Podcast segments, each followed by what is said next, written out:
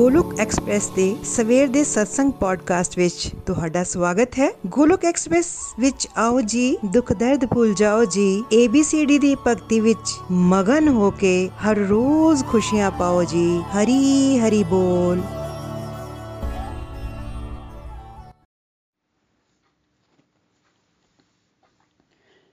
ਜੈ ਸ਼੍ਰੀ ਕ੍ਰਿਸ਼ਨ ਚੈਤਨਯ ਪ੍ਰਭੂ ਨਿਤਿਆਨੰਦਾ شری ادویت گدادھر شری واسادی گور بھکت برندا۔ ہرے کرشنا ہرے کرشنا کرشن کرشن ہرے ہرے ہرے رام ہرے رام رام رام، ہرے ہرے۔ اوم نمو بھگوتے واسودیوائے، اوم نمو بھگوتے واسودیوائے، اوم نمو بھگوتے واسودیوائے۔ شریمد بھگوت گیتا دی جے۔ Busy to the body free as a soul Hari Hari ਬੋਲ। ਸ਼ਰੀਰ ਤੋਂ ਲਈਏ ਵਿਅਸਤ, ਆਤਮਾ ਤੋਂ ਲਈਏ ਮਸਤ, ਹਰੀ ਨਾਮ ਜਪਦੇ ਹੋਏ। Transform the world by transforming yourself ਖੁਦ ਨੂੰ ਬਦਲ ਕੇ ਹੀ ਤੁਸੀਂ ਦੁਨੀਆ ਨੂੰ ਬਦਲ ਸਕਦੇ ਹੋ। ਨਾ ਸ਼ਸਤਰ ਨਾਲ, ਨਾ ਸ਼ਾਸਤਰ ਨਾਲ, ਨਾ ਧਨ ਨਾਲ ਤੇ ਨਾ ਕਿਸੇ ਜੁਗਤੀ ਨਾਲ। ਮੇਰਾ ਤਾਂ ਜੀਵਨ ਨਿਰਭਰ ਹੈ। ਪ੍ਰਭੂ, ਸਿਰਫ ਅਤੇ ਸਿਰਫ ਤੁਹਾਡੀ ਕਿਰਪਾ ਸ਼ਕਤੀ ਨਾਲ। ਹਰੀ ਹਰੀ ਬੋਲ ਐਵਰੀਵਨ ਜੈ ਸ਼੍ਰੀ ਰਾਧੇ ਕ੍ਰਿਸ਼ਨਾ, ਜੈ ਸ਼੍ਰੀ ਰਾਮ। ਅੱਜ ਦੇ ਪੰਜਾਬੀ ਪੋਡਕਾਸਟ ਵਿੱਚ ਤੁਹਾਡੇ ਸਾਰਿਆਂ ਦਾ ਸਵਾਗਤ ਹੈ। ਮੈਂ ਪ੍ਰੇਮ ਮਹਾਜਨ ਪਠਾਨਕੋਟ ਤੋਂ। ਅੱਜ ਭਗਵਾਨ ਦੀ ਕਿਰਪਾ ਨਾਲ ਗੋਲੋਕ ਐਕਸਪ੍ਰੈਸ ਦੇ ਮਾਰਨਿੰਗ ਸਤਸੰਗ ਨੂੰ ਪੰਜਾਬੀ ਵਿੱਚ ਬਦਲ ਜਾ ਰਿਹਾ ਹਾਂ। ਅੱਜ ਦਾ ਵਿਸ਼ਾ ਹੈ ਭੀਸ਼ਮ ਪੰਚਕ ਵਿਸ਼ੇਸ਼ ਸਤਸੰਗ। ਤੇ ਇਹਦੇ ਉੱਤੇ ਗੱਲ ਕਰਦਿਆਂ ਹੋਇਆਂ ਨikhil ji ਨੇ ਕਿਹਾ ਕਿ ਭੀਸ਼ਮ ਪੰਚਕ ਆਉਣ ਵਾਲਾ ਹੈ। ਇਹ 15 ਨਵੰਬਰ ਨੂੰ ਸ਼ੁਰੂ ਹੋ ਜਾਏਗਾ ਅਤੇ 19 ਨਵੰਬਰ ਤੱਕ ਇਹ ਤੁਲਸੀ ਵਿਵਾਹ ਵਾਲੇ ਦਿਨ ਤੱਕ ਚੱਲੇਗਾ। ਇਸ ਦਿਨ ਰਥ ਯਾਤਰਾ ਵੀ ਹੁੰਦੀ ਹੈ। ਇਹ ਪੰਜ ਦਿਨ ਬਹੁਤ ਵਿਸ਼ੇਸ਼ ਹੁੰਦੇ ਹਨ। ਜਦੋਂ ਲਵੋਟੀ ਚਤੁਰਮਾਸ ਕਰ ਲੈਣ, ਤਾਂ ਇਸ ਤੋਂ ਤੋਂ ਚੰਗੀ ਕੋਈ ਗੱਲ ਨਹੀਂ ਹੁੰਦੀ। ਪਰ ਭਗਵਾਨ ਬੜੇ ਜਾਲੂ ਹਨ। ਉਹਨਾਂ ਨੂੰ ਪਤਾ ਹੈ ਕਿ ਮੇਰੇ ਭਗਤ ਚਤੁਰਮਾਸ ਵਰਤ ਕਰ ਨਹੀਂ ਪਾਣਗੇ ਉਹਦੇ ਭਗਤ ਚਾਰ ਮਾਸ ਬਹੁਤ ਜ਼ਿਆਦਾ ਹੁੰਦੇ ਹਨ। ਫਿਰ ਕਾਰਤਿਕ ਮਹੀਨਾ ਜਿਹੜਾ ਹੈ, ਉਹ ਆਂਦਾ ਹੈ ਤੇ ਇਹਦੇ ਇਸ ਮਹੀਨੇ ਵਿੱਚ ਤਾਂ ਡਿਵੋਸ਼ਨ ਦੀ ਬੰਪਰ ਸੇਲ ਲੱਗ ਜਾਂਦੀ ਹੈ। ਤੁਸੀਂ ਥੋੜੀ ਜਿਹੀ ਵੀ ਡਿਵੋਸ਼ਨ ਕਰੋਗੇ ਤਾਂ ਹਜ਼ਾਰਾਂ ਗੁਣਾ ਫਲ ਮਿਲਦੇ ਹਨ।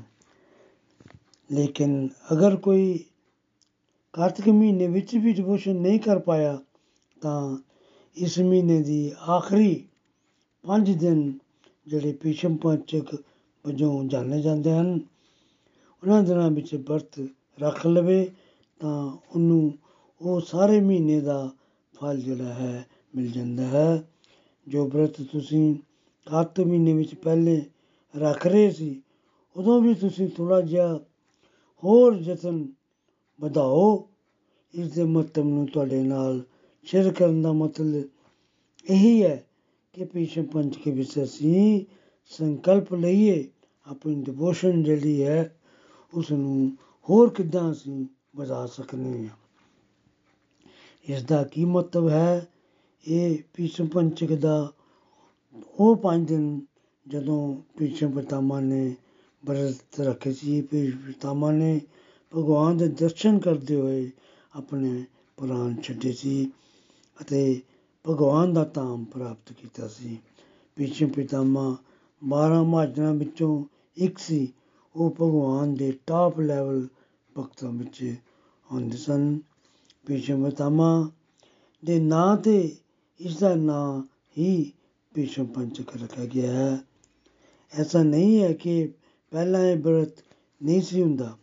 ਸਤਿਯੁਗ ਤੋਂ ਪਹਿਲਾਂ ਵੀ ਇਹ ਵਰਤ ਹੁੰਦਾ ਸੀ। ਇਹਦੀ ਵਿਆਖਿਆ ਮਹੱਤਵ ਅਲੱਗ-ਅਲੱਗ ਸ਼ਾਸਤਰਾਂ ਵਿੱਚ ਅਲੱਗ-ਅਲੱਗ ਰੂਪ ਵਿੱਚ ਮਿਲਦੀ ਹੈ।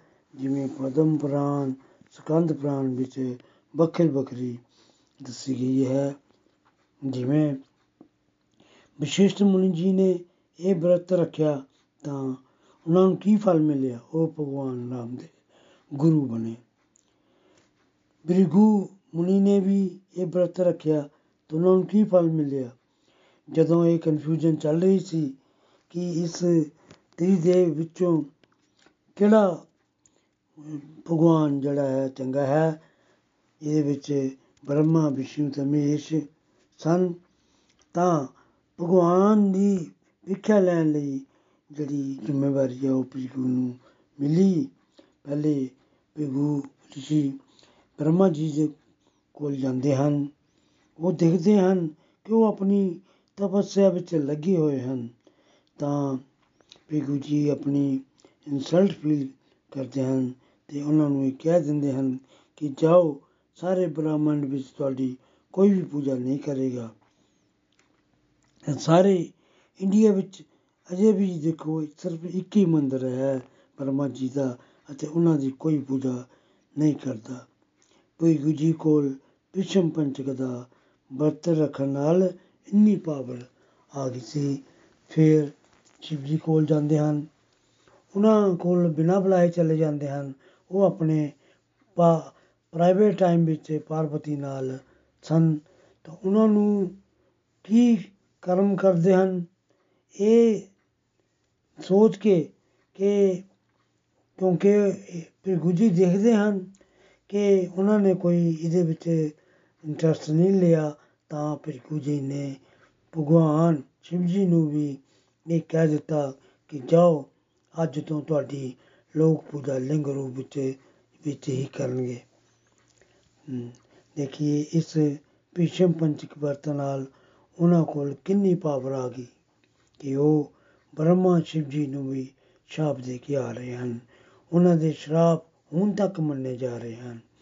ਫਿਰ ਭ੍ਰਿਗੂ ਰਿਸ਼ੀ ਵਿਸ਼ਨੂੰ ਕੋਲ ਜਾਂਦੇ ਹਨ, ਤਾਂ ਭਗਵਾਨ ਵਿਸ਼ਨੂੰ ਤਾਂ ਜੋਗ ਨਿਦਰਾ ਵਿੱਚ ਸਨ ਤੇ ਤਾਂ ਉੱਥੇ ਭ੍ਰਿਗੂ ਰਿਸ਼ੀ ਨੇ ਉਹਨਾਂ ਨੂੰ ਦੀ ਛਾਤੀ ਉੱਤੇ ਲੱਤ ਮਾਰੀ ਤੇ ਇਹ ਸੋਚ ਕੇ ਜਰਾ ਦੇਖੋ ਕਿ ਕੋਈ ਭਗਵਾਨ ਦੀ ਛਾਤੀ ਉੱਤੇ ਲੱਤ ਮਾਰ ਨਿਆ ਹੈ ਤਾਂ ਭਗਵਾਨ ਨਿਮਰਤਾ ਨਾਲ ਉੱਠ ਪੈਂਦੇ ਹਨ ਅਤੇ ਕਹਿੰਦੇ ਹਨ, ਕੋਈ ਗੱਲ ਨਹੀਂ ਕਿਤੇ ਤੁਹਾਨੂੰ ਕਿਤੇ ਤੁਹਾਡੇ ਪੈਰ ਤੇ ਕੋਈ ਸੱਟ ਨਹੀਂ ਲੱਗੀ?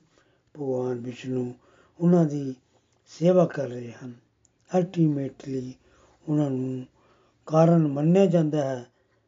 ਭਗਵਾਨ ਨੇ ਤਿੰਨ ਅਵਤਾਰ ਲਏ, ਪਰਸ਼ੂਰਾਮ, ਭਗਵਾਨ ਰਾਮ, ਭਗਵਾਨ ਕ੍ਰਿਸ਼ਨ ਦਾ ਅਵਤਾਰ ਅਤੇ ਉਹਨਾਂ ਨੂੰ ਕਿਹਾ ਕਿ ਜਦੋਂ ਜਦੋਂ ਧਰਤੀ ਉੱਤੇ ਅਧਰਮ ਫੈਲੇਗਾ, ਤੁਸੀਂ ਇਸ ਧਰਤੀ ਉੱਤੇ ਆਓਗੇ ਤੇ ਉਹਨਾਂ ਦਾ ਸਹਾਰ ਕਰੋਗੇ, ਤਾਂ ਉਹਨਾਂ ਨੂੰ ਮਾਸਟਰ ਆਫ ਫਾਰਚੂਨ ਵੀ ਕਿਹਾ ਜਾਂਦਾ ਹੈ।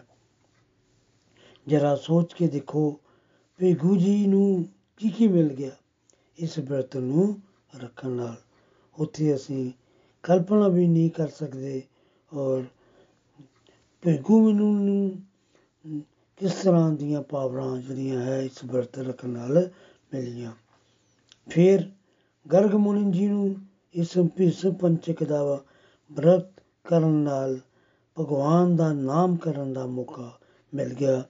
ਫਿਰ ਭਗਵਾਨ ਦੇ ਸ਼ੁੱਧ ਭਗਤ ਅਮਰੀ, ਅਮਰੀਸ਼ ਜੀ ਕਿੰਨੇ ਮਹਾਨ ਭਗਤਾਂ ਵਿੱਚ ਆਉਂਦੇ ਹਨ। ਇੱਕ ਵਾਰੀ ਯੁੱਧ ਤੋਂ ਪਹਿਲਾਂ ਸ਼੍ਰੀ ਕ੍ਰਿਸ਼ਨ ਹਸਤਨਾਪੁਰ ਗਏ। ਸਭ ਨੇ ਕ੍ਰਿਸ਼ਨ ਨੂੰ ਖਾਣੇ ਵਾਸਤੇ ਬੁਲਾਇਆ।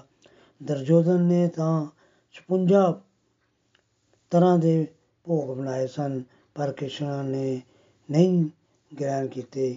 ਉਹ ਸਿੱਧੇ ਵਿਦੁਰ ਜੀ ਦੇ ਘਰ ਗਏ ਤੇ ਪਿਛੇ ਬਤਾਮਾ ਜੀ ਨੇ ਕ੍ਰਿਸ਼ਨ ਨੂੰ ਕਿਹਾ ਕਿ ਤੁਸੀਂ ਵਿਦੁਰ ਦੇ ਘਰ ਹੀ ਕਿਉਂ ਜਾ ਰਹੇ ਹੋ? ਤਾਂ ਕ੍ਰਿਸ਼ਨ ਨੇ ਕਿਹਾ ਕਿ ਇਹ ਵਿਦੁਰ ਜੀ ਹੀ ਹਨ ਜਿਨੇ ਦਰੋਪਤੀ ਦੇ ਚੀਰਹਰਨ ਦੇ ਖਿਲਾਫ ਆਵਾਜ਼ ਉਠਾਈ ਸੀ। ਇਸ ਨਾਲ ਸਾਨੂੰ ਯਾਦ ਰੱਖਣਾ ਚਾਹੀਦਾ ਹੈ ਕਿ ਜਦੋਂ ਕਿਸੇ ਦਾ ਅਪਮਾਨ ਹੋ ਰਿਹਾ ਹੋਵੇ, ਤਾਂ ਉਸ ਦੀ ਮਦਦ ਕਰਨਾ ਸਾਡਾ ਫਰਜ਼ ਬਣਦਾ ਹੈ ਤੇ ਉਹਦੀ ਸਪੋਰਟ ਕਰਨਾ ਸਾਡਾ ਫਰਜ਼ ਬਣਦਾ ਹੈ। ਤਾਂ ਕ੍ਰਿਸ਼ਨ ਜਿਹੜੇ ਹਨ, ਇਸ ਗੱਲ ਨੂੰ ਪਸੰਦ ਨਹੀਂ ਕਰਦੇ। ਵਿਦਰ ਜੀ ਨੇ ਆਵਾਜ਼ ਉਠਾਈ, ਇਸ ਲਈ ਕ੍ਰਿਸ਼ਨ ਕਹਿੰਦੇ ਨੇ ਕਿ ਮੈਂ ਵਿਦਰ ਜੀ ਦੇ ਘਰ ਖਾਣਾ ਖਾਣ ਵਾਸਤੇ ਜਾ ਰਿਹਾ ਹਾਂ। ਵਿਦਰਾਨੀ ਤੇ ਵਿਦਰ ਦੋਨੋਂ ਹੀ ਭਗਵਾਨ ਦੇ ਸ਼ੁੱਧ ਭਗਤ ਹਨ। ਇਸ ਕਰਕੇ ਮੈਂ ਉਹਨਾਂ ਦੇ ਘਰ ਜਾ ਰਿਹਾ ਹਾਂ। ਭੀਸ਼ਮ ਪਿਤਾਮਾ ਨੇ ਕ੍ਰਿਸ਼ਨ ਨੂੰ ਕਿਹਾ ਕਿ ਮੈਨੂੰ ਤੇਰੀ ਇਹ ਗੱਲ ਸਮਝ ਨਹੀਂ ਆਉਂਦੀ ਕਿ ਅਰਜਨ ਨੇ ਅਤੇ ਇਹਨਾਂ ਪਾਂਡਵਾਂ ਨੇ ਤੈਨੂੰ ਕੀ ਦਿੱਤਾ ਹੈ, ਜਿਹੜਾ ਇਹਨਾਂ ਦੇ ਵਸ਼ੀਭੂਤ ਹੋ ਕੇ ਤੂੰ ਕੰਮ ਕਰ ਰਿਹਾ ਹਾਂ। ਤੁਹਾਡੇ ਉੱਤੇ ਇਹਨਾਂ ਨੇ ਕੀ ਕੀਤਾ ਹੈ ਕਿ ਤੁਸੀਂ ਉਹਨਾਂ ਦੇ ਵੱਲ ਹੀ ਹਮੇਸ਼ਾ ਚੱਲਦੇ ਹੋ? ਉਹ ਤੁਹਾਡੇ ਮਿੱਤਰ ਵੀ ਬਣ ਗਏ ਹਨ।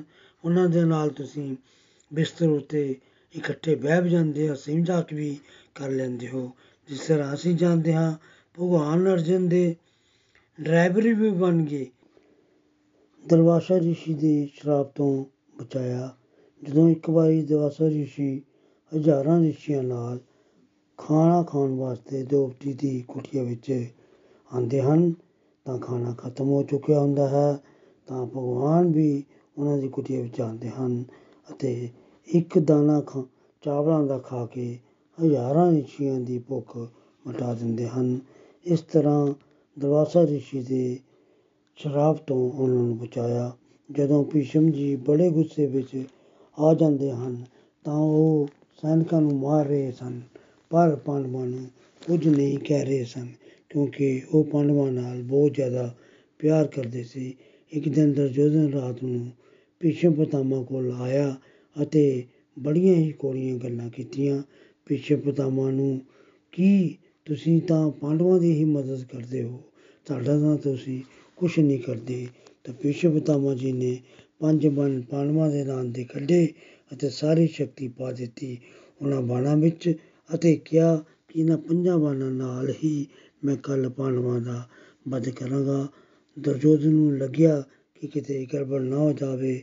ਉਹ ਉਹ ਪੰਜ ਬਾਣ ਲੈ ਕੇ ਆਪਣੇ ਕਕਸ਼ ਵਿੱਚ ਚਲ ਜਾਂਦਾ ਹੈ ਅਤੇ ਆਰਾਮ ਕਰਨਾ ਸ਼ੁਰੂ ਕਰ ਦਿੰਦਾ ਹੈ।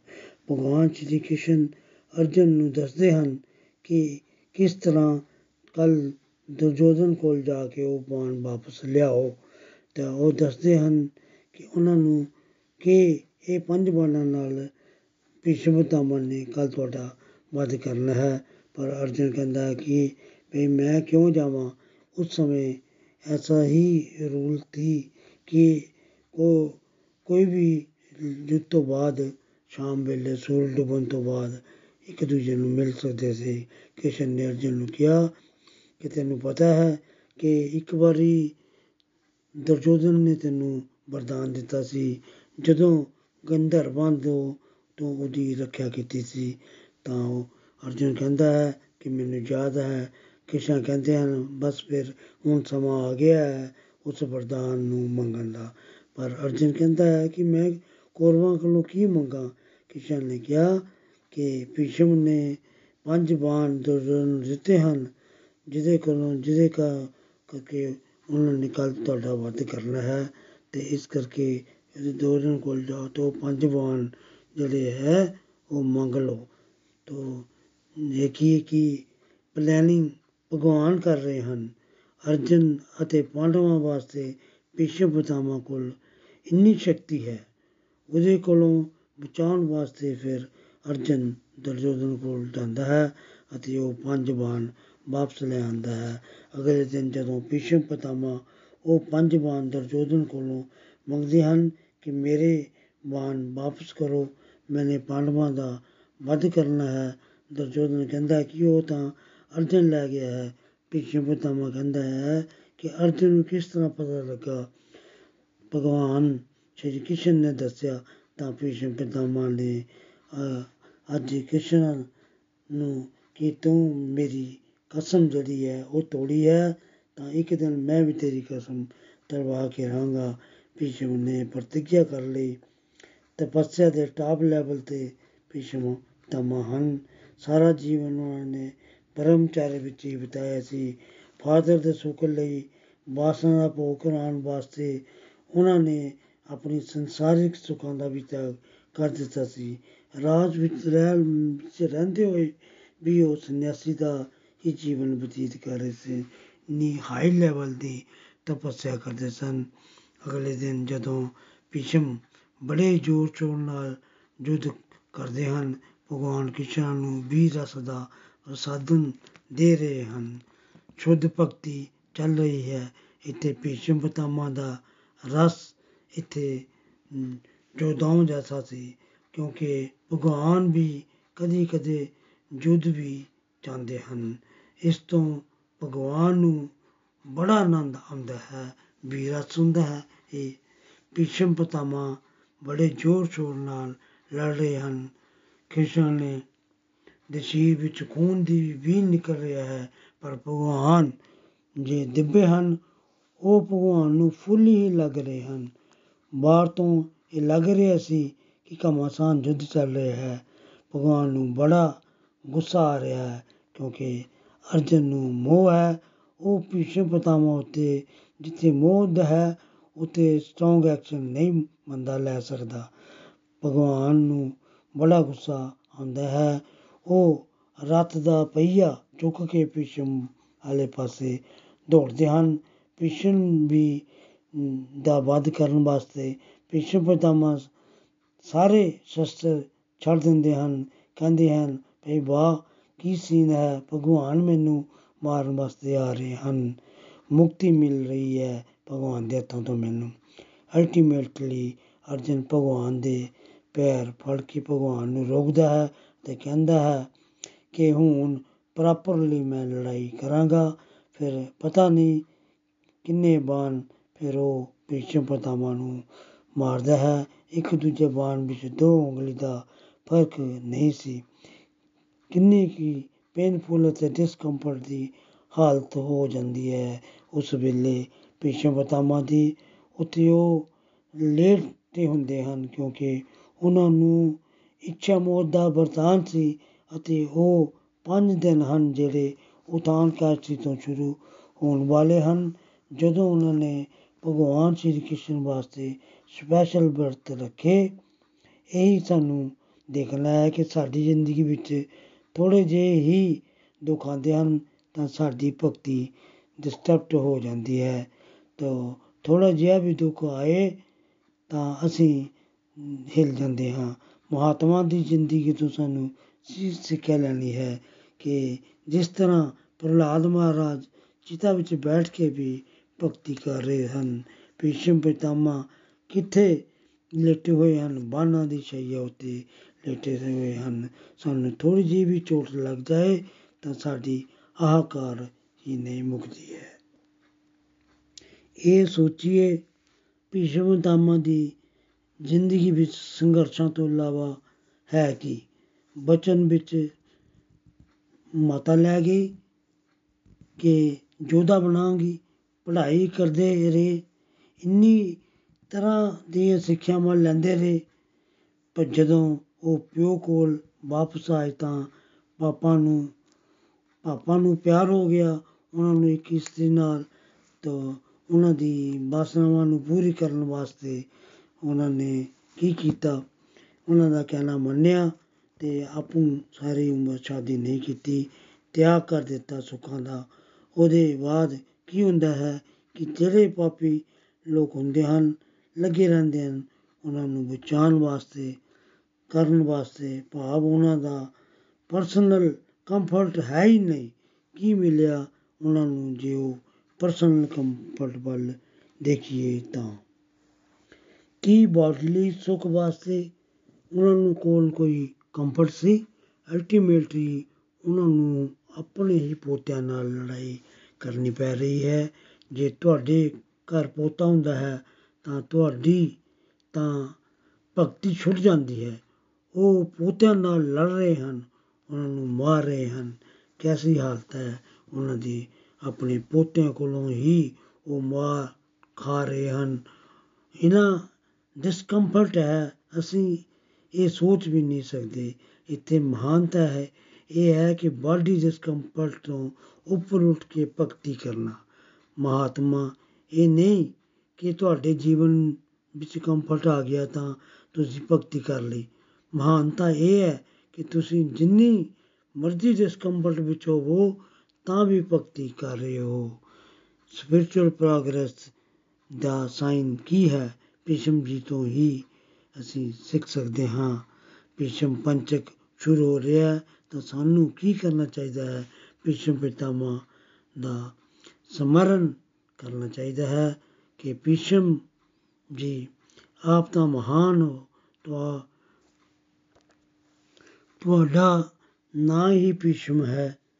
ਤਾਂ ਉਹਨਾਂ ਦੀਆਂ ਪ੍ਰਤੀਗਿਆ ਵੀ ਭੀਸ਼ਮ ਹੁੰਦੀਆਂ ਹਨ। ਜਿਹੜਾ ਕਿ ਬਹੁਤ ਹੀ ਮੁਸ਼ਕਿਲ ਹੈ। ਸਾਨੂੰ ਵੀ ਉਹ ਪਾਵਰ ਦਿਓ ਤਾਂ ਕਿ ਅਸੀਂ ਵੀ ਘੱਟੋ ਘੱਟ ਪੰਜ ਦਿਨ ਤਾਂ ਵਰਤ ਕਰ ਸਕੀਏ। ਪ੍ਰਭੂ ਦੇ ਪ੍ਰੇਮ ਦੀ ਪ੍ਰਾਪਤੀ ਵਾਸਤੇ ਤਾਂ ਭੀਸ਼ਮ ਪਿਤਾਮਾ ਕੋਲ ਸਾਨੂੰ ਇਹ ਰਿਕੁਐਸਟ ਕਰਨੀ ਚਾਹੀਦੀ ਹੈ। ਭਗਵਾਨ ਦਰਸ਼ਨ ਦੇ ਰਹੇ ਹਨ। ਸਾਨੂੰ ਵੀ ਵੀ ਐਸਾ ਕਰਨਾ ਚਾਹੀਦਾ ਹੈ। ਦੇਖੋ ਭੀਸ਼ਮ ਪਿਤਾਮਾ ਮਰਨ ਵੇਲੇ ਇਹੋ ਜੀ ਮੌਤ ਕਿਸ ਨੂੰ ਮਿਲਦੀ ਹੈ?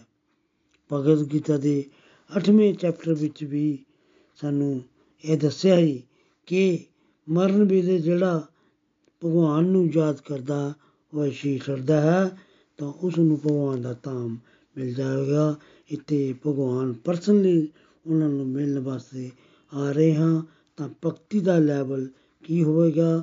ਭੀਸ਼ਮ ਪਿਤਾਮਾ ਦਾ ਜਰਾ ਸੋਚੋ, ਫਿਰ ਪਾਂਡਵਾਂ ਕੀ ਐਸਾ ਕੀਤਾ ਕਿ ਭਗਵਾਨ ਦਾ ਇੰਨਾ ਸਾਥ ਉਹਨਾਂ ਨੂੰ ਮਿਲਿਆ? ਇੱਕ ਪੁਰਾਣੀ ਕਥਾ ਆਉਂਦੀ ਹੈ ਕਿ ਮਥੁਰਾ ਨਾਮਕ ਇੱਕ ਨਗਰੀ ਵਿੱਚ ਸੁਵੀਰ ਨਾਂ ਦਾ ਇੱਕ ਰਾਜਾ ਰਹਿੰਦਾ ਸੀ। ਉਸਦੀ ਬੜੀ ਹੀ ਸੁੰਦਰ ਕੰਨਿਆ ਕਨੰਬਰੀ ਨਾਮ ਦੀ ਰਾਣੀ ਹੁੰਦੀ ਸੀ। ਉਹ ਉਹਨੂੰ ਡਾਂਸ ਕਰਨਾ ਬੜਾ ਚੰਗਾ ਹੁੰਦਾ ਸੀ। ਇੱਕ ਵਾਰੀ ਉਹ ਨ੍ਰਿਤ ਕਰ ਰਹੀ ਸੀ ਹੁੰਦੀ ਹੈ, ਰਾਜਾ ਦੇ ਦਰਬਾਰ ਵਿੱਚ ਤਾਂ ਉੱਥੇ ਬੜੇ ਹੀ ਸੰਗੀਤਵਾਨ ਪੰਜ ਬ੍ਰਾਹਮਣ ਆ ਜਾਂਦੇ ਹਨ। ਜਦੋਂ ਉਹ ਕਨੰਬਰੀ ਨੂੰ ਨ੍ਰਿਤ ਕਰਦੇ ਹੋਏ ਦੇਖਦੇ ਹਨ, ਤਾਂ ਉਹ ਉਸ ਨਾਲ ਅਸਕਤ ਹੋ ਜਾਂਦੇ ਹਨ ਅਤੇ ਕਨੰਬਰੀ ਰਾਣੀ ਨੂੰ ਉਹਨਾਂ ਨੂੰ ਇਸ਼ਾਰਿਆਂ ਵਿੱਚ ਉਹਨਾਂ ਨੂੰ ਕਹਿ ਦਿੰਦੀ ਹੈ ਕਿ ਬਾਰੀ ਬਾਰੀ ਮੈਨੂੰ ਜਮਨਾ ਦੇ ਤੱਟ ਉੱਤੇ ਇੱਕ ਆਨੰਦ ਤੀਰਥ ਹੈ, ਉੱਥੇ ਰੋਜ਼ ਮੈਨੂੰ ਮਿਲਣਾ। ਤਾਂ ਪਹਿਲਾਂ ਸਭ ਤੋਂ ਬ੍ਰਾਹਮਣ ਹੁੰਦਾ ਹੈ, ਉਹਦਾ ਨਾਂ ਹੁੰਦਾ ਹੈ ਕਵੀ। ਤਾਂ ਪਹਿਲੀ ਰਾਤ ਉਹ ਉਸ ਨੂੰ ਮਿਲਦਾ ਅਤੇ ਉਹ ਰਾਤ ਹੁੰਦੀ ਹੈ ਉਥਾਨ ਇਕਾਦਸ਼ੀ ਜਿਸ ਦਿਨ ਭਗਵਾਨ ਨੂੰ ਜੋਗ ਨਿੰਦਾ ਤੋਂ ਉਠਾਇਆ ਜਾਂਦਾ ਹੈ। ਇੱਥੇ ਕਵੀ ਜੋ ਹੈ, ਉਹ ਸੰਗੀਤ ਦਾ ਵਾਦਨ ਕਰ ਰਹੇ ਹਨ ਅਤੇ ਕਦੰਬਰੀ ਜੀ ਨ੍ਰਿਤ ਕਰ ਰਹੇ ਹਨ। ਪਰ ਕਵੀ ਆਪਣੇ ਅੰਦਰ ਦੀਆਂ ਬਾਸਾਵਾਂ ਨੂੰ ਰੋਕ ਪਾਉਂਦੇ ਹਨ। ਨ੍ਰਿਤ ਤਾਂ ਹੁੰਦਾ ਹੈ, ਪਰ ਉਹ ਉਹਦੇ ਕੋਲੋਂ ਅੱਗੇ ਨਹੀਂ ਵਧਦੇ। ਇਸ ਦੇ ਨਾਲ ਸੰਪਰਕ ਨਹੀਂ ਕਰਦੇ। ਉੱਥੇ ਇੱਕ ਸ਼ੁੱਧ ਬ੍ਰਾਹਮਣ ਨਾਮ ਜਾਪ ਕਰ ਰਹੇ ਹੁੰਦੇ ਹਨ। ਸਵੇਰ ਉਹ ਬ੍ਰਾਹਮਣ ਕਵੀ ਨੂੰ ਮਿਲਦੇ ਹਨ। ਉਹ ਥੋੜ੍ਹਾ ਤਾਂ ਗੋਬਰ ਲੈਂਦੇ ਹਨ ਅਤੇ ਕਵੀ ਵੀ ਥੋੜ੍ਹਾ ਜਿਹਾ ਗੋਬਰ ਖਾ ਲੈਂਦੇ ਹਨ। ਉਹਦੇ ਬਾਅਦ ਉਹ ਜੰਗਲ ਵਿਖੇ ਚਲ ਜਾਂਦੇ ਹਨ। ਤਾਂ ਉਸ ਦੇ ਬਾਅਦ ਉਹ ਜੰਗਲ ਵਿੱਚ ਚਲੇ ਜਾਂਦੇ ਹਨ ਤਪੱਸਿਆ ਕਰਨ ਵਾਸਤੇ। ਅਗਲੇ ਦਿਨ ਸੂਚੀ ਆਉਂਦੇ ਹਨ। ਉਹਨਾਂ ਦੇ ਭਰਾ ਉਹ ਵੀ ਸੇਮ ਹੀ ਚੀਜ਼ ਕਰਦੇ ਹਨ। ਉਹ ਥੋੜ੍ਹਾ ਸਾ ਗੋਮੂਤਰ ਲੈਂਦੇ ਹਨ। ਉਸ ਨੂੰ ਇਹ ਪਤਾ ਨਹੀਂ ਹੁੰਦਾ ਕਿ ਭੀਸ਼ਮ ਪੰਚਕ ਚੱਲ ਰਹੇ ਹਨ। ਕੁਝ ਵੀ ਉਸ ਨੂੰ ਪਤਾ ਨਹੀਂ ਹੁੰਦਾ, ਲੇਕਿਨ ਉਸ ਦਾ ਜਗਰਾਤਾ ਹੋ ਜਾਂਦਾ ਹੈ। ਉਹ ਭੁੱਖਾ ਹੁੰਦਾ ਹੈ। ਉਹ ਵੀ ਗੋਮੂਤਰ ਥੋੜ੍ਹਾ ਜਿੰਨਾ ਖਾਂਦੇ ਹਨ। ਉਸ ਦੇ ਬਾਅਦ ਉਹ ਵੀ ਤਪੱਸਿਆ ਕਰਨ ਵਾਸਤੇ ਜੰਗਲਾਂ ਵਿੱਚ ਚਲੇ ਜਾਂਦੇ ਹਨ। ਹੁਣ ਫਿਰ ਦਰਿੜ ਨਾਮਕ ਉਹਨਾਂ ਦਾ ਬ੍ਰਦਰ ਆਉਂਦਾ ਹੈ ਉਹ ਵੀ ਸੇਮ ਚੀਜ਼ ਕਰਦੇ ਹਨ ਅਗਲੇ ਦਿਨ ਬ੍ਰਾਹਮਣ ਥੋੜ੍ਹਾ ਸਾ ਦੁੱਧ ਲੈਂਦੇ ਹਨ ਅਤੇ ਤਪੱਸਿਆ ਕਰਨ ਵਾਸਤੇ ਚਲੇ ਜਾਂਦੇ ਹਨ ਫਿਰ ਦੰਤ ਆਉਂਦੇ ਹਨ ਇਹ ਵੀ ਸੇਮ ਚੀਜ਼ ਕਰਦੇ ਹਨ ਉਹ ਥੋੜ੍ਹਾ ਸਾ ਘਿਓ ਲੈਂਦੇ ਹਨ ਬ ਬ੍ਰਾਹਮਣ ਵੀ ਲੈਂਦਾ ਹੈ ਫਿਰ ਉਹ ਵੀ ਤਪੱਸਿਆ ਕਰਨ ਵਾਸਤੇ ਚਲੇ ਜਾਂਦੇ ਹਨ ਫਿਰ ਹੰਸ ਆਉਂਦੇ ਹਨ ਉਹਨਾਂ ਨਾਲ ਵੀ ਸੇਮ ਚੀਜ਼ ਹੁੰਦੀ ਹੈ। ਇਹ ਸਾਰੇ ਹੀ ਆਪਣੀਆਂ ਕਾਮ ਵਾਸਨਾਵਾਂ ਨੂੰ ਰੋਕ ਪਾਉਂਦੇ ਹਨ, ਜਗਰਾਤਾ ਕਰਦੇ ਹਨ। ਇਹ ਕੁਝ ਵੀ ਇੰਟੈਂਸ਼ਨਲੀ ਨਹੀਂ ਕਰਦੇ, ਇਹਨਾਂ ਨੂੰ ਵੀ ਨਹੀਂ ਪਤਾ ਕਿ ਭੀਸ਼ਮ ਪੰਚਕ ਚੱਲ ਰਹੇ ਹਨ, ਲੇਕਿਨ ਉਸ ਬ੍ਰਾਹਮਣ ਦੇ ਮਾਧਿਅਮ ਤੋਂ, ਸ਼ੁੱਧ ਭਗਤੀ ਦੇ ਮਾਧਿਅਮ ਉਹ ਉਸ ਨੂੰ ਦਹੀਂ ਦਿੰਦੇ ਹਨ। ਥੋੜਾ ਸਾ ਦਹੀਂ ਖਾਂਦੇ ਹਨ ਤੇ ਉਹ ਵੀ ਤਪੱਸਿਆ ਕਰਨ ਚਲੇ ਜਾਂਦੇ ਹਨ। ਅਨਨੋਇੰਗਲੀ ਇਹਨਾਂ ਪੰਜਾਂ ਦਾ ਕੋਲੋਂ ਭੀਸ਼ਮ ਪੰਚਕ ਦਾ ਬ੍ਰਤ ਜਿਹੜਾ ਹੈ ਉਹ ਹੋ ਜਾਂਦਾ ਹੈ। ਹੁਣ ਜਿਹੜੀ ਕ ਨੰਬਰੀ ਰਾਣੀ ਹੈ ਉਸ ਦਾ ਉਸਦਾ ਰਾਜਾ ਜਿਹੜਾ ਹੈ ਉਸ ਨੂੰ ਪਤਾ ਲੱਗ ਜਾਂਦਾ ਹੈ। ਉਸ ਨੇ ਕਿ ਗੜਬੜ ਕੀਤੀ ਹੈ, ਤਾਂ ਰਾਜਾ ਉਸ ਨੂੰ ਰਾਜ ਮਹਿਲ ਵਿੱਚ ਬੰਦ ਕਰ ਦਿੰਦਾ ਹੈ। ਫਿਰ ਇੱਕ ਨੰਬਰੀ ਰਾਣੀ ਅਗਲੇ ਜਨਮ ਵਿੱਚ ਬਣਦੀ ਹੈ ਦ੍ਰੋਪਦੀ ਅਤੇ ਉਹ ਪੰਜ ਬ੍ਰਾਹਮਣ ਬੰਦੇ ਹਨ। ਪਾਂਡਵ ਕਵੀ ਬੰਦੇ ਹਨ, ਅਰਜਨ ਸੂਚੀ ਬੰਦੇ ਹਨ, ਸਹਿਦੇਵ ਤੇ ਦਿਲ ਬੰਦੇ ਹਨ, ਭੀਮ ਤੇ ਦੰਤ ਬੰਦੇ ਹਨ, ਨਕੁਲ ਤੇ ਹੰਸ ਬੰਦੇ ਹਨ। ਯੁਧਿਸ਼ਠਰ ਮਹਾਰਾਜ, ਇੱਕ ਹੋਰ ਕਥਾ ਵੀ ਆਂਦੀ ਹੈ ਕਿ ਦ੍ਰੋਪਦੀ ਦੇ ਪੰਜ ਪਤੀ ਕਿਉਂ ਹੋਏ? ਜਦੋਂ ਭਗਵਾਨ ਰਾਮ ਦੀਆਂ ਲੀਲਾਵਾਂ ਚੱਲ ਰਹੀਆਂ ਸਨ। ਰਾਵਣ ਦਾ ਵੱਧ ਹੋਣਾ ਸੀ ਅਤੇ ਸੀਤਾ ਮਾਤਾ ਦਾ ਹਰਨ ਹੋਣਾ ਸੀ। ਤਾਂ ਉਸ ਵੇਲੇ ਸੀਤਾ ਮਾਤਾ ਲక్ష్ਮੀ ਰੂਪ ਵਿੱਚ ਰਾਵਣ ਤਾਂ ਉਸ ਵੱਲ ਵੇਖ ਵੀ ਨਹੀਂ ਸਕਦਾ ਸੀ। ਅਪ, ਅਪਹਰਨ ਕਰਨਾ ਤਾਂ ਦੁੱਧ ਦੀ ਗੱਲ ਸੀ। ਭਗਵਾਨ ਰਾਮ ਅਤੇ ਸੀਤਾ ਮਾਤਾ ਨੇ ਆਪਸ ਵਿੱਚ ਪ੍ਰਾਈਵੇਟਲੀ ਗੱਲ ਕੀਤੀ ਕਿ ਮੈਂ ਤੈਨੂੰ ਅਗਨੀ ਨੂੰ ਸੌਂਪ ਦਿੰਦਾ ਹਾਂ ਅਤੇ ਉੱਥੋਂ ਛਾਇਆ ਸੀਤਾ ਕੱਢ ਲੈਂਦਾ ਹਾਂ, ਤਾਂ ਅਗਨੀ ਦੇਵ ਪ੍ਰਗਟ ਹੋਏ। ਇਹ ਪ੍ਰਾਈਵੇਟ ਟਾਈਮ ਚੱਲ ਰਿਹਾ ਹੈ, ਜਦੋਂ ਉਹ ਜੰਗਲਾਂ ਵਿੱਚ ਰਹਿ ਰਹੇ ਸਨ। ਅਪਹਰਨ ਹੋਣ ਤੋਂ ਪਹਿਲਾਂ ਅਤੇ ਜੋ ਅਸਲ ਸੀਤਾ ਹੁੰਦੀ ਹੈ, ਉਹ ਅਗਨੀ ਦੇਵ ਨਾਲ ਚਲੀ ਜਾਂਦੀ ਹੈ। ਅਗਨੀ ਦੇਵ ਉੱਥੇ ਛਾਇਆ ਗੀਤਾ ਪ੍ਰਗਟ ਕਰਦੇ ਹਨ। ਅਲਟੀਮੇਟਲੀ ਛਾਇਆ ਗੀਤਾ ਦਾ ਅਪਹਰਨ ਹੁੰਦਾ ਹੈ, ਜਦੋਂ ਭਗਵਾਨ ਰਾਮ, ਰਾਵਣ ਨੂੰ ਮਾਰ ਦਿੰਦੇ ਹਨ, ਤਾਂ ਸੀਤਾ ਮਾਤਾ ਦੀ ਅਗਨੀ ਭਿਕਸ਼ਾ ਹੁੰਦੀ ਹੈ। ਅਗਨੀ ਭਿਕਸ਼ਾ ਦਾ ਮੂਲ ਉਦੇਸ਼ ਇਹ ਹੁੰਦਾ ਹੈ ਕਿ ਭਗਵਾਨ ਨੇ ਅਸਲੀ ਸੀਤਾ ਪ੍ਰਾਪਤ ਕਰਨੀ ਸੀ ਤੇ ਛਾਇਆ ਗੀਤਾ ਨੂੰ ਵਾਪਸ ਕਰਨਾ ਸੀ। ਜਦੋਂ ਛਾਇਆ ਸੀਤਾ ਨੂੰ ਵਾਪਸ ਕਰ ਦਿੰਦੇ ਹਨ, ਤਾਂ ਛਾਇਆ ਸੀਤਾ ਨੂੰ ਬੁਰਾ ਲੱਗਦਾ ਹੈ ਕਿ ਮੇਰੇ ਪਾਸ ਤਾਂ ਕੋਈ ਪਤੀ ਨਹੀਂ। ਫਿਰ ਛਾਇਆ ਸੀਤਾ ਕੀ ਕਰਦੀ ਹੈ? ਉਹ ਭਗਵਾਨ ਦੀ ਸ਼ਿਵ ਜੀ ਦੀ ਭਗਤੀ ਕਰਦੀ ਹੈ। ਜਦੋਂ ਸ਼ਿਵ ਜੀ ਬਹੁਤ ਖੁਸ਼ ਹੋ ਜਾਂਦੇ ਹਨ, ਤਾਂ ਛਾਇਆ ਗੀਤਾ ਕੋਲੋਂ ਤਾਂ ਸ਼ਿਵ ਜੀ ਕੋਲੋਂ ਪੰਜ ਵਾਰੀ ਉਹ ਕਹਿੰਦੀ ਹੈ, ਮੰਗਦੀ ਹੈ ਕਿ ਪਤੀ ਦੇ ਪਤੀ ਦੇ ਪਤੀ ਦੇ ਪਤੀ ਦੇਵੀ, ਪਤੀ ਦੇ ਦਿਓ ਤਾਂ ਭਗਵਾਨ ਨੇ ਕਹਿ ਦਿੱਤਾ, ਤਥਾਸਤੂ, ਤੋਂ ਸ਼ਿਵ ਜੀ ਨੇ ਕਹਿ ਦਿੱਤਾ, ਸ਼ਿਵ ਜੀ ਕਹਿੰਦੇ ਹਨ ਕਿ ਤੈਨੂੰ ਬ੍ਰਾਹਮਣ ਦੇ ਪੰਜ ਪਤੀ ਜਿਹੜੇ ਹੈ, ਬਹੁਤ ਹੀ ਸੁੰਦਰ ਮਿਲਣਗੇ। ਸ਼ਾਇਦ ਸੀਤਾ ਪਹਿਲੇ ਨੰਬਰੀ ਰਾਣੀ ਸੀ, ਤਾਂ ਫਿਰ ਉਹ ਦ੍ਰੋਪਦੀ ਬਣੀ। ਇਹ ਭੀਸ਼ਮ ਪੰਚਕ ਦੀ ਤਾਕਤ ਦੇਖੋ, ਕਿਸੇ ਨੂੰ ਭਗਵਾਨ ਦੇ ਗੁਰੂ ਬਣਾਤਾ ਕਿਸੇ ਨੂੰ ਭਗਵਾਨ ਦਾ ਨਾਮ ਕਰਨ ਕਰਨ ਵਾਸਤੇ ਦੇ ਦਿੱਤਾ, ਕਿਸੇ ਨੂੰ ਭਗਵਾਨ ਦਾ ਸ਼ੁੱਧ ਭਗਤ ਬਣਾਤਾ। ਇਹ ਇਸ ਦਾ ਮਹਾਤਮ ਵੀ ਸੁਣ ਲਓ। ਧਨ ਧਾਨਯ ਆਰੋਗਯ ਸੁਖ, ਸ਼ਾਂਤੀ ਜਿਨ੍ਹਾਂ ਦੇ ਘਰ ਬੱਚੇ ਨਹੀਂ ਹੁੰਦੇ, ਸੰਤਾਨ, ਕਰਮ ਮਕਾਨ ਲੈਵਲ ਉਤੇ ਸਾਰੇ ਫਾਇਦੇ ਜਿਹੜੇ ਦੱਸੇ ਜਾਂਦੇ ਹਨ।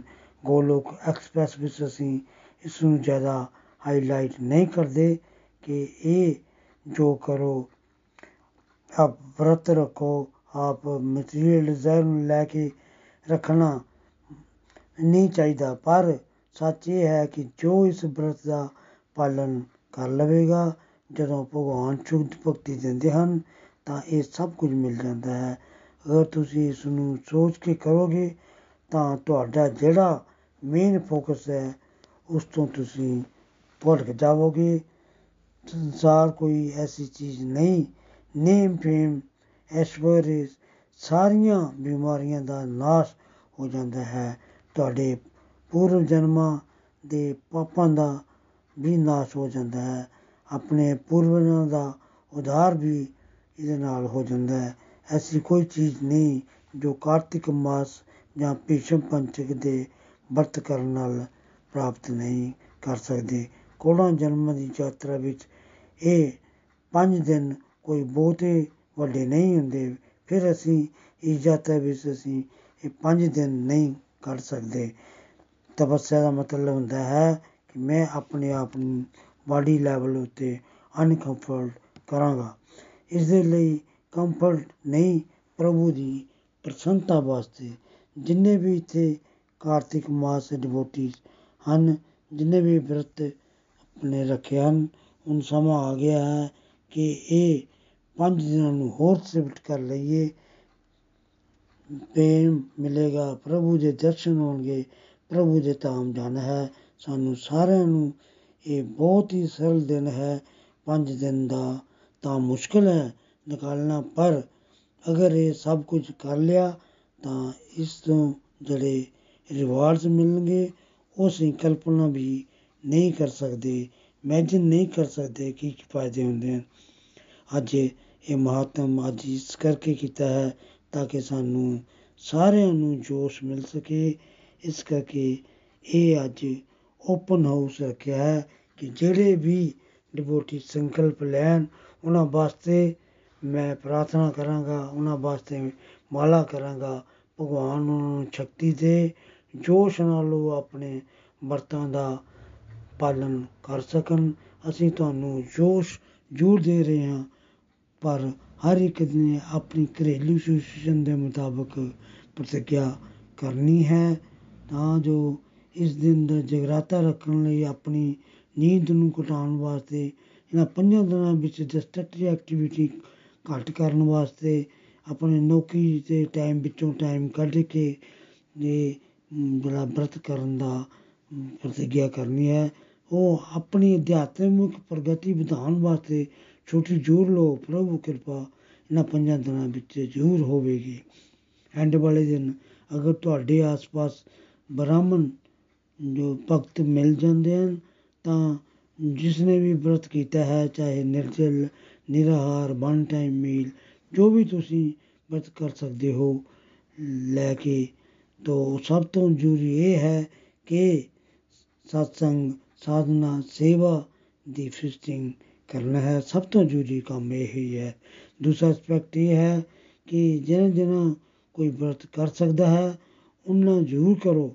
ਇਹਨਾਂ ਪੰਜਾਂ ਦਿਨਾਂ ਵਿੱਚ ਦੌਰਾਨ ਤੁਸੀਂ ਧਰਮ ਦੇ ਨਾਂ ਤੇ ਦਾਨ ਜ਼ਰੂਰ ਕਰੋ। ਗਊਸ਼ਾਲਾ ਵਿੱਚ, ਅਨਾਥ ਬੱਚਿਆਂ ਵਿੱਚ ਆਪਣੀ ਕਪੈਸਿਟੀ ਦੇ ਹਿਸਾਬ ਨਾਲ ਦਾਨ ਜ਼ਰੂਰ ਕਰੋ ਤਾਂ ਬਹੁਤ ਗੁਣਾ ਤੁਹਾਨੂੰ ਉਹਦਾ ਲਾਭ ਮਿਲੇਗਾ। ਅਗਰ ਕਿਸੇ ਦੇ ਘਰ ਦੇ ਆਲੇ ਦੁਆਲੇ ਕੋਈ ਭਗਤ ਰਹਿੰਦਾ ਹੈ ਭਗਵਾਨ ਨੂੰ ਭੋਗ ਲਗਾ ਕੇ, ਉਹਨਾਂ ਨੂੰ ਖਿਲਾ ਪ੍ਰਸ਼ਾਦ ਖਿਲਾ ਕੇ ਤੇ ਤੁਸੀਂ ਬਾਅਦ ਵਿੱਚ ਆਪਣੇ ਵਰਤ ਨੂੰ ਜਿਹੜਾ ਰੱਖਿਆ ਹੈ, ਖਾ ਸਕਦੇ ਹੋ।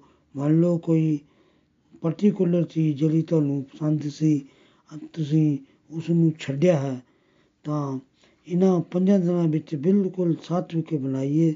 ਬੱਚਿਆਂ ਨੂੰ ਵੀ ਇਨਕਰਜ ਕਰੋ ਕਿ ਉਹ ਬਾਹਰ ਦਾ ਫਾਸਟ ਫੂਡ ਨਾ ਖਾਣ। ਇਹਨਾਂ ਪੰਜਾਂ ਦਿਨਾਂ ਦੇ ਦੌਰਾਨ ਕੋਈ ਕੋਈ ਕੋਈ ਵੱਡਾ ਸਮਾਂ ਤਾਂ ਨਹੀਂ ਹੁੰਦਾ। ਸਿਰਫ ਪੰਜ ਦਿਨ ਵਾਸਤੇ ਅਗਰ ਤੁਸੀਂ ਚਾਹ, ਕਾਫੀ ਲੈਂਦੇ ਹੋ ਇਸ ਨੂੰ ਉਠਾ ਕੇ ਸਾਦਾ ਖਾਣਾ, ਭਗਵਾਨ ਨੂੰ ਭੋਗ ਲਗਾ ਕੇ ਇੱਕ ਅੱਧੀ ਚੀਜ਼ ਜਿਹੜੀ ਤੁਹਾਨੂੰ ਬਹੁਤ ਪਸੰਦ ਆ, ਉਹਦਾ ਤਿਆਗ ਕਰ ਦਿਓ। ਇਹਨਾਂ ਪੰਜਾਂ ਦਿਨਾਂ ਵਿੱਚ ਕੋਈ ਤੁਹਾਡੀ ਮਨਪਸੰਦ ਚੀਜ਼ ਜਿਹੜੀ ਉਹਨੂੰ ਤਿਆਰ ਕਰਕੇ ਅਤੇ ਉਹਨੂੰ ਤੁਸੀਂ ਆਖਰੀ ਦਿਨ ਜਿਹੜਾ ਹੈ ਉਹ ਖਾ ਸਕਦੇ ਹੋ, ਰੋਟੀ ਦਾ ਤਿਆਗ ਕਰ ਸਕਦੇ ਹੋ। ਪੰਜ ਦਿਨਾਂ ਵਿੱਚ ਅਤੇ ਕਹੋ ਕਿ ਪ੍ਰਭੂ ਮੈਂ ਤੁਹਾਡੀ ਖੁਸ਼ੀ ਵਾਸਤੇ ਕਰ ਰਿਹਾ ਹਾਂ। ਫਿਫਥ ਦਿਨ ਉਹ ਵਾਲੀ ਚੀਜ਼ ਬਣਾਓ ਜਿਹੜੀ ਤੁਸੀਂ, ਜਿਹੜੀ ਵਰਤ ਰੱਖਿਆ ਹੋਇਆ ਸੀ ਕਿ ਉਹਨਾਂ ਨੂੰ ਛੱਡਣੀ ਹੈ, ਉਹਨੂੰ, ਉਹਨਾਂ ਨੂੰ ਪ੍ਰਸ਼ਾਦ ਖਿਲਾਉਣ ਤੋਂ ਬਾਅਦ ਐਂਡ ਵਿੱਚ ਤੁਸੀਂ ਵੀ ਉਸ ਚੀਜ਼ ਲੈ ਸਕਦੇ ਹੋ ਜਿਹਦਾ ਤੁਸੀਂ ਤਿਆਗ ਕੀਤਾ ਹੋਇਆ ਹੈ। ਪੰਜ ਦਿਨ ਬੜਾ ਹੀ ਛੋਟਾ ਸਮਾਂ ਹੁੰਦਾ ਹੈ ਤੁਹਾਡੀ ਜ਼ਿੰਦਗੀ ਦਾ। ਆਪਣੇ ਆਪ ਨੂੰ ਇਹ ਮੈਸੇਜ ਦਿਓ ਕਿ ਜੇ ਹੁਣ ਨਹੀਂ ਕਰਾਂਗੇ, ਫਿਰ ਕਦੋਂ ਕਰਾਂਗੇ? ਕਿੰਨੇ ਜਨਮ ਬੀਤ ਗਏ? ਦੁਹਰਾ ਦੁਹਰਾ ਜਨਮ ਮਿੱਤੂ ਵਿੱਚ ਆ ਰਹੇ ਹਾਂ। ਹਰ ਇੱਕ ਜਨਮ ਵਿੱਚ ਕਈ ਸਮੱਸਿਆਵਾਂ ਹੁੰਦੀਆਂ ਹਨ। ਅਸੀਂ ਹਾਹਾਕਾਰ ਮਚਾਉਂਦੇ ਹਾਂ। ਅਗਲਾ ਜਨਮ ਆਉਂਦਾ ਹੈ। ਪਿਛਲੀ ਸਮੱਸਿਆ ਭੁੱਲ ਗਈਆਂ। ਅਗਲੀਆਂ ਸਮੱਸਿਆ ਨੇ ਜਨਮ ਲੈ ਲਿਆ ਹੁੰਦਾ ਹੈ। ਵੱਡੀਆਂ ਲੱਗਦੀਆਂ ਹਨ ਸਮੱਸਿਆਵਾਂ। ਇਸ ਦਾ ਪਰਮਾਨੈਂਟ ਸੋਲੂਸ਼ਨ ਲੱਭੋ।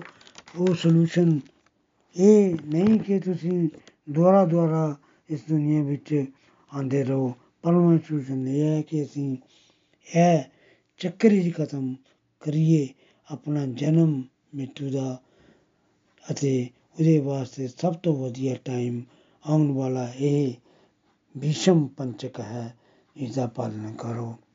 ਉਸ ਦੇ ਬਾਅਦ ਨਿਕਲ ਜੀ ਨੇ ਕਈ ਸੰਕਲਪ ਲਏ, ਜਿਵੇਂ ਉਹਨਾਂ ਨੇ 50 ਮਾਲਾਂ ਦਾ ਸੰਕਲਪ ਪਹਿਲੇ ਲਿਆ ਸੀ, ਤਾਂ ਇਹਦੇ ਵਿੱਚ ਉਹਨਾਂ 100 ਮਾਲਾ ਦਾ ਸੰਕਲਪ ਲਿਆ। 50 ਮਾਲਾ ਉਹਨਾਂ ਡਿਵੋਟੀਆਂ ਦੇ ਨਾਂ ਕਰ ਦਿੱਤੀ, ਤੇ ਬਾਕੀ ਪ੍ਰਚਾਰ ਦੀ ਰਫ਼ਤਾਰ ਹੋਰ ਵਧਾਉਣ ਦਾ ਯਤਨ ਉਹ ਕਰਨਗੇ। ਰਾਤ ਨੂੰ ਜਗਰਾਤਾ ਇੱਕ ਦਿਨ ਜ਼ਰੂਰ ਕਰਾਂਗੇ। ਫੁੱਲ ਟਾਈਮ ਵਾਲੀ ਨਾਮ ਕਰਾਂਗੇ ਸਤਸੰਗ ਉਸੇ ਤਰ੍ਹਾਂ ਹੀ ਸਵੇਰ ਦਾ ਚੱਲਦਾ ਰਹੇਗਾ ਵਨ ਟਾਈਮ ਮੀਲ ਜਿਹੜੀ ਹੈ ਉਹ ਹੀ ਮੈਂ ਲਵਾਂਗਾ ਆਪਣੀ ਸਤਸੰਗ ਸਾਧਨਾ ਸੇਵਾ ਵਧਾਉਣ ਦਾ ਯਤਨ ਕਰਾਂਗਾ ਇਹ ਸਾਰੇ ਜਿਹੜੇ ਹੈ ਭਗਵਾਨ ਦੇ ਸਾਹਮਣੇ ਮੈਂ ਇਹ ਪ੍ਰੋਮਿਸ ਜਿਹੜੇ ਹੈ ਨਿਭਾਉਣ ਦਾ ਯਤਨ ਕਰਾਂਗਾ ਇਸ ਤੋਂ ਬਾਅਦ ਨਿਤਨ ਜੀ ਨੇ ਵੀ ਸੰਕਲਪ ਲਿਆ ਉਹਨਾਂ ਕਿਹਾ ਕਿ ਮੈਂ ਵੀ ਆਪਣੀ ਸਤਸੰਗ ਸਾਧਨਾ ਸੇਵਾ ਵਧਾਉਣ ਦਾ ਸੰਕਲਪ ਲੈਂਦਾ ਹਾਂ। ਉਹਨਾਂ ਨੇ 80 ਮਾਲਾ ਦਾ ਸੰਕਲਪ ਲਿਆ। ਦੂਜੀ ਆਪਣੀ ਨੀਤ ਵੀ ਅੱਧਾ ਘੰਟਾ ਘਟਾਵਾਂਗਾ। ਇਹ ਗਊ ਸੇਵਾ ਵੀ ਇੱਕ ਦਿਨ ਕਰਾਂਗਾ। ਫਿਜ਼ੀਕਲ ਤੌਰ ਤੇ ਜਾ ਕੇ ਕਰਾਂਗਾ। ਇੱਕ ਦਿਨ ਨਾਮ ਸੰਕੀਰਤਨ ਵੀ ਆਰਗੇਨਾਈਜ਼ ਕਰਾਂਗਾ ਤੇ ਆਖਰੀ ਦਿਨ ਪ੍ਰਭਾਤ ਫੇਰੀ ਵੀ ਆਰਗੇਨਾਈਜ਼ ਕੀਤੀ ਜਾਵੇਗੀ। ਗਊ ਸਦਨ ਵਿੱਚ ਭਗਵਾਨ ਦੀ ਮੂਰਤੀ ਵੀ ਲਗਾਈ ਜਾਵੇਗੀ।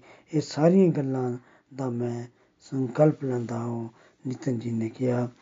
ਅੱਜ ਦੇ ਸਤਸੰਗ ਤੋਂ ਮੇਰੀ ਇਹ ਲਰਨਿੰਗ ਬਣੀ ਹੈ ਕਿ ਭੀਸ਼ਮ ਪਿਤਾਮਾ ਨੇ ਪੰਜ ਦਿਨਾਂ ਵਿੱਚ ਜਸਟਰ ਮਹਾਰਾਜ ਨੂੰ ਗਿਆਨ ਦਿੱਤਾ। ਉਹ ਭਗਵਾਨ ਦੇ ਸ਼ੁੱਧ ਭਗਤ ਸੀ। ਮੈਂ ਵੀ ਭਗਵਾਨ ਅੱਗੇ ਬੇਨਤੀ ਕਰਦਾ ਹਾਂ ਕਿ ਸਾਡੇ ਅੰਦਰ ਵੀ ਭੀਸ਼ਮ ਪਿਤਾਮਾ ਵਾਂਗ ਸ਼ੁੱਧ ਭਗਤੀ ਆਵੇ। ਹਰੀ ਹਰੀ ਬੋਲ ਭਗਤ ਗੀਤਾ ਕੀ ਜੈ ਗੋਰਨ ਸਾਈ ਦੀ ਜੈ ਚਿਚੀ ਰਾਧਾ ਸ਼ਾਮ ਸੁੰਦਰ ਦੀ ਜੈ ਹਰੇ ਕ੍ਰਿਸ਼ਨਾ ਹਰੇ ਕ੍ਰਿਸ਼ਨਾ ਕ੍ਰਿਸ਼ਨਾ ਕ੍ਰਿਸ਼ਨਾ ਹਰੇ ਹਰੇ ਹਰੇ ਰਾਮ ਹਰੇ ਰਾਮ ਰਾਮ ਰਾਮ ਹਰੇ ਹਰੇ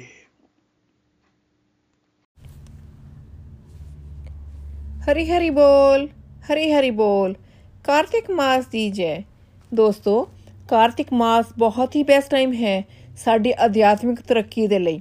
ਇਸ ਮਹੀਨੇ ਵਿੱਚ ਭਗਤੀ ਕਰਨ ਨਾਲ ਹਜ਼ਾਰ ਗੁਣਾ ਫਲ ਪਰਮਾਤਮਾ ਸਾਨੂੰ ਦਿੰਦੇ ਹਨ। ਪਰਮਾਤਮਾ ਬਹੁਤ ਖੁਸ਼ ਹੋ ਜਾਂਦੇ ਹਨ ਅਤੇ ਸਾਡੇ ਉੱਪਰ ਬਹੁਤ ਦਇਆ ਕਰਦੇ ਹਨ। ਕਾਰਤਿਕ ਮਾਸ ਦਾ ਮਹੀਨਾ ਸਾਡੀ ਭਗਤੀ ਨੂੰ ਬਹੁਤ ਊਰਜਾ ਪ੍ਰਦਾਨ ਕਰਦਾ ਹੈ। ਇਸ ਲਈ ਇਸ ਨੂੰ ਊਰਜਾ ਮਾਸ ਵੀ ਕਹਿੰਦੇ ਹਨ। ਸੋ ਆਓ ਦੋਸਤੋ, ਜਿੰਨਾ ਵੀ ਹੋ ਸਕੇ, ਅਸੀਂ ਆਪਣੀ ਸਤਸੰਗ ਸਾਧਨਾ ਸੇਵਾ ਨੂੰ ਵਧਾਈਏ। ਦੋਸਤੋ, ਦਾਮੋਦਰ ਅਸ਼ਟਕਮ ਦਾ ਵੀ ਬਹੁਤ ਮਹੱਤਵ ਹੈ, ਕਿਉਂਕਿ ਦਾਮੋਦਰ ਲੀਲਾ ਵੀ ਇਸ ਮਹੀਨੇ ਵਿੱਚ ਹੀ ਹੋਈ ਸੀ।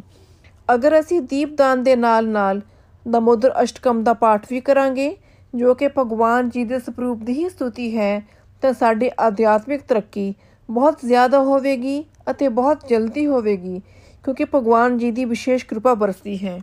ਸੋ ਆਓ ਵੈਸਟ ਬੰਗਾਲ ਚੱਲਦੇ ਹਾਂ। ਸਾਡੇ ਪਿਆਰੇ ਤ੍ਰਿਸ਼ਨਿਕਾ ਜੀ ਦੇ ਕੋਲ, ਜਿਨ੍ਹਾਂ ਨੇ ਆਪਣੀ ਪਿਆਰੀ ਅਤੇ ਮధుਰ ਬਾਣੀ ਵਿੱਚ ਸਾਨੂੰ ਸਾਰਿਆਂ ਨੂੰ ਦਾਮੋਦਰ ਅਸ਼ਟਕਮ ਸੁਣਾਇਆ ਹੈ। ਅਸੀਂ ਉਸ ਨੂੰ ਸੁਣਦੇ ਹਾਂ, ਉਸ ਦਾ ਆਨੰਦ ਲੈਂਦੇ ਹਾਂ ਅਤੇ ਕਾਰਤਿਕ ਮਾਸ ਵਿੱਚ ਵੱਧ ਚੜ ਕੇ ਕ੍ਰਿਸ਼ਨਾ ਐਕਟੀਵਿਟੀਆਂ 'ਚ ਹਿੱਸਾ ਲੈਂਦੇ ਹਾਂ, ਭਗਵਾਨ ਜੀ ਦੀ ਸੇਵਾ ਕਰਦੇ ਹਾਂ। ਸੋ ਇੱਕ ਵਾਰ ਫਿਰ ਕਾਰਤਿਕ ਮਾਸ ਦੀ ਜੈ, ਸ਼੍ਰੀ ਸ਼੍ਰੀ ਰਾਧਾ ਦਾਮੋਦਰ ਭਗਵਾਨ ਦੀ ਜੈ। ਹਰੀ ਹਰੀ ਬੋਲ।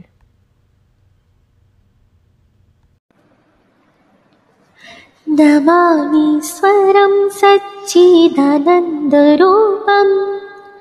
लसत्कुण्डलं गोकुले गोकुलेभ्राजमना नमामि स्वरं लसत्कुण्डलं गोकुले गोकुलेभ्राजमना यशोदामि आलाकालभवानम् परं इष्टमत्यन्ततो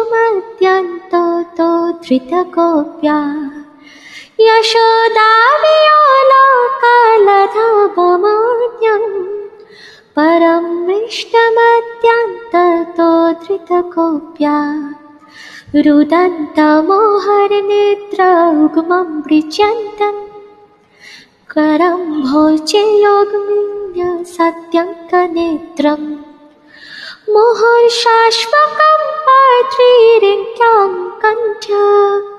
स्मितग्रीभं दामोदरं भक्तिवद्यम्।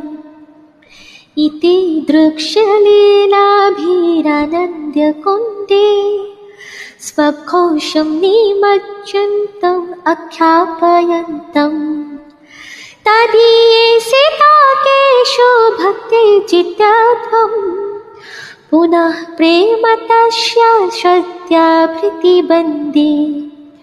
भरं देवमोक्षं न मोक्षावरिङ्ग न चम्भृणेऽहं प्रेषदपि हद्यः। इदं ते भवोर्नाथ गोपालवानम् स्वदामि मनस्याभृष्टं किमन्यात् इदं द्विमूर्खं भोजम् अत्यन्तीले भृतं कुत्तने स्नेधरक्तश्चिमरक्ताधरं मे। मानस्य अभृष्टं ननं लक्षलभे। नमो देवदामोदरानन्द्य विष्णु। प्रसीद प्रभो दुःख्यजलभिमग्नम् कृपादृष्टिभ्रष्टातिदिनं वत्यानो गृहान्निश्यमग्न्यं निधाक्षस्य दृश्य कुबेरात्मजावत्यमूर्तय दत्वत् त्वया मूर्छिता भक्तिवर्जौ कृतौ च कुबेरात्मजाबध्य मृत्याय बद्वत् त्वया मूर्छिता भक्ति भजौ कृत्य च त्वथा प्रेमभक्तिं स्वाकमिं कृक्षशीघ्रामैस्ते दापुतरिह नमस्ते स्तु दामस्तु प्रदित्य मे त्वदीयद्वारा यद्विश्वस्वाद्यत्यं मे नमो राधिकेय त्वदीया क्रियाया। नमो नन्दलीलाय दिवाय तुद्वा। नमामि स्वरं लसत्कुण्डलं गोकुले व्राजवना नमामि स्वरं सच्चिदानन्दरूपम् लसत्कुण्डलं गोकुले व्राजवना ਗੋਲੋਕ ਐਕਸਪ੍ਰੈਸ ਦੇ ਨਾਲ ਜੁੜਨ ਲਈ ਤੁਸੀਂ ਸਾਡੇ ਈਮੇਲ ਐਡਰੈਸ info@golokexpress.org ਦੇ ਰਾਹੀਂ ਸੰਪਰਕ ਕਰ ਸਕਦੇ ਹੋ ਜਾਂ ਸਾਡੇ WhatsApp ਜਾਂ Telegram ਨੰਬਰ 7018026821 ਨਾਲ ਵੀ ਜੁੜ ਸਕਦੇ ਹੋ। ਤੁਸੀਂ ਸਾਡੇ ਨਾਲ Facebook ਪੇਜ ਜਾਂ YouTube ਚੈਨਲ ਦੇ ਰਾਹੀਂ ਵੀ ਜੁੜ ਸਕਦੇ ਹੋ। ਹਰੀ ਹਰੀ ਬੋਲ।